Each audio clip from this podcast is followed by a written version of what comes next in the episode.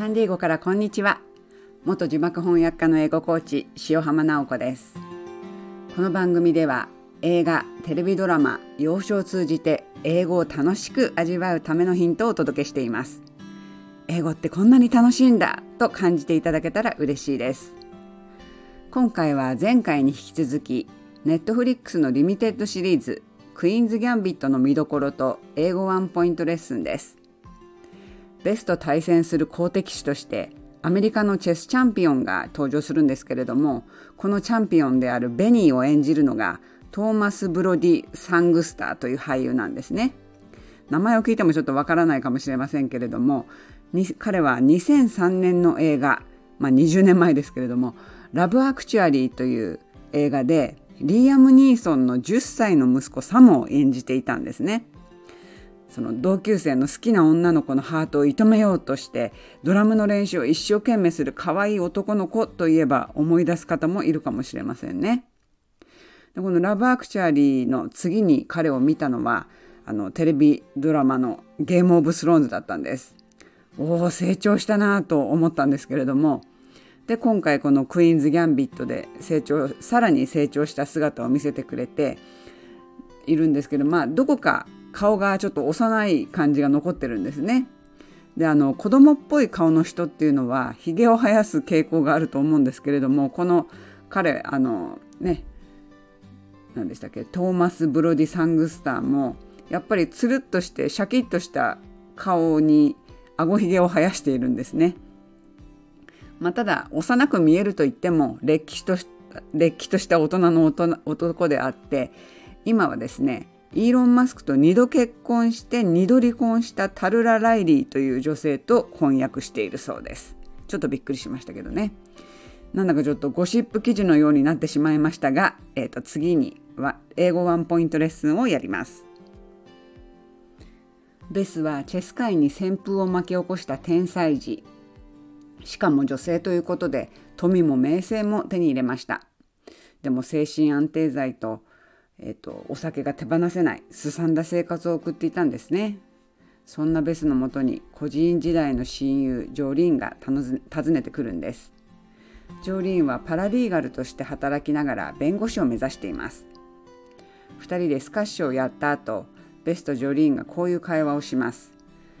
憎まれ口を叩き合いながらも心が通じ合ってるのがわかる会話です。読みますね。ベスがこう言います。You're like my guardian angel. あなたって私の守護天使みたい。ジョーリンが呆れた顔で言います。For crying out loud. Hey Beth, fuck you. 何言ってんのよベス。あんた何にも分かってないね。この For crying out loud っていうのはもう勘弁してよみたいな意味ですね。Shy Bell isn't the only one who kept after you all these years. あんたのこと見守ってたのはシャイベルさんだけじゃないんだよ。I know how you lost to Benny Watts in Vegas and then beat him in Ohio.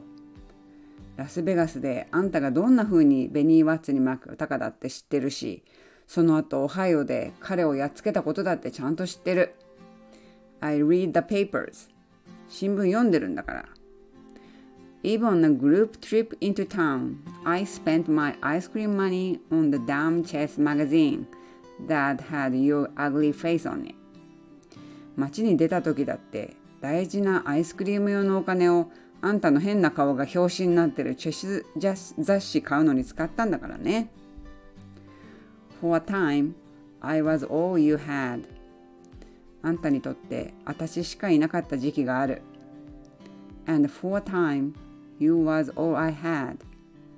私にとってあんたしかいなかった時期がある。We weren't orphans. 私たちはみなしごじゃなかった。Not as long as we had each other. 少なくともあんたには私、私にはあんたがいた。You understand what I'm saying? 私が言ってることわかる ?I'm not your guardian angel. I'm not here to save you. 私はあんたの守護天使なんかじゃない。あんたを助けるためにここにいるんじゃないのよ。Hell, I can't barely save me. だって私自分で生きとく生きていくのがやっとだもん。I'm here because you need me to be here 私がここにいるのはあんたが私を必要としているから That's what family does That's what we are 家族ってそういうもんでしょ？私たち家族なんだよ。Someday I might need you. It's that too いつか私もあんたが必要になるかもしれない。ならないとは思うけどね。But you never know. でも人生何が起こるか分かんないもんね。But if I do, you come, won't you? でももし私が困ったことになったらあんた来てくれるでしょ？ベスは言います I might 言ってあげるかもね本当は Of course I will ってもちろん行くわなんだけどわざと I might と行くかもねと憎まれ口を叩いてるんですねジョーリーンが言った I'm here because you need me you need me to be here That's what family does That's what we are 必要としてる時に一緒にいてあげるのが家族でしょ私たち家族なんだよっていうこのセリフはもうこのドラマで私が一番グッときたセリフなんですけれどもやっぱり大事な人が困っている時にそばにいてあげるのが家族で血のつながりがあるかないかなんて関係ないんですよね。でこのドラマには原作本があって著者はウォルター・テビスという人です。